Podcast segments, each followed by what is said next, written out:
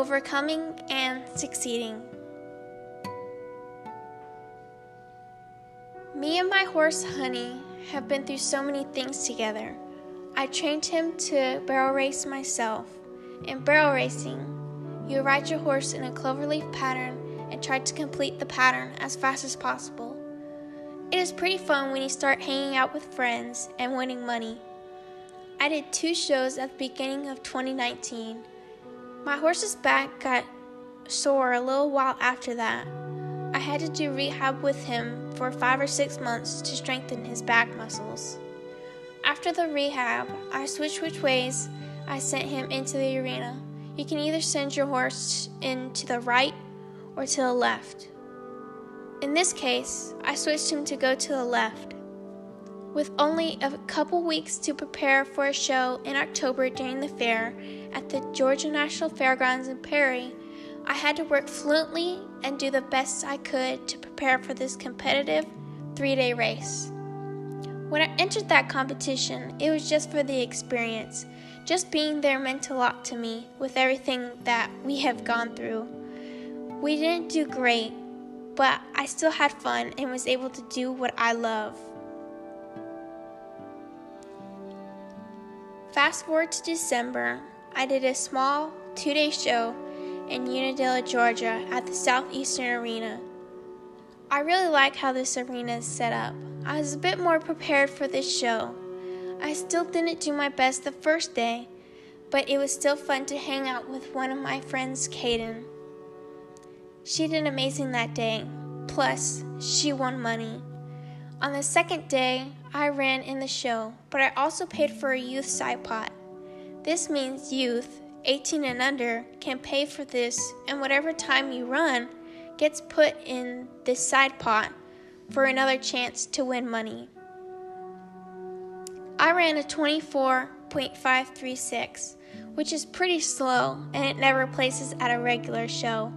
Usually 17 second runs and under to about 14 seconds places or wins money back. I left because me and Kaden didn't do that well, so we considered ourselves out of the money. So there was no chance of us getting anything back. Even though the outcome could have been could have been better for us, I had so much fun like a cat with catnip or a dog with a bone. My other friend, Alyssa, stayed for me to get a picture of the results to see where I placed. Even though my time was so slow, I knew I wasn't going to place. I wanted the results and documentation to see my progress in the future. Alyssa called me and proceeded to say, You won something in the 4D. I said, You're lying. No way. It was true. I did win something in the 4D. The 4D is the slowest time depending on who ran the fastest time. Anyways, she called me and I started crying like a baby. Was it actually possible that I placed? I was still at the barn and I was just leaving and I called my dad and told him I won something and I wanted to go back. I went back to the arena and won $77. It is very rare to win that kind of money at a show, especially with the time I ran. All that luck came to me that in that one day. I was absolutely ecstatic. It was so crazy and rewarding to do that. It felt like I was on the right path. For the longest time, no one believed in me and my pigeon toed horse. We worked hard, and I tried to continuously prove anyone and everyone that we could do it. Every time I run him down the alley, people are surprised of how capable Honey has become and how he has progressed. It has meant the world to me to race him. After that race in December 2019, I have been consistently running that horse that I call Honey.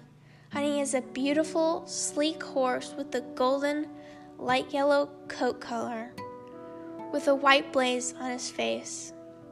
In the summer, he shines bright like the sun. We have been running faster now and improving so much since then. It's been very hard to keep going with the struggles we have faced. But like all the stories, everyone says to never give up, and it's so true.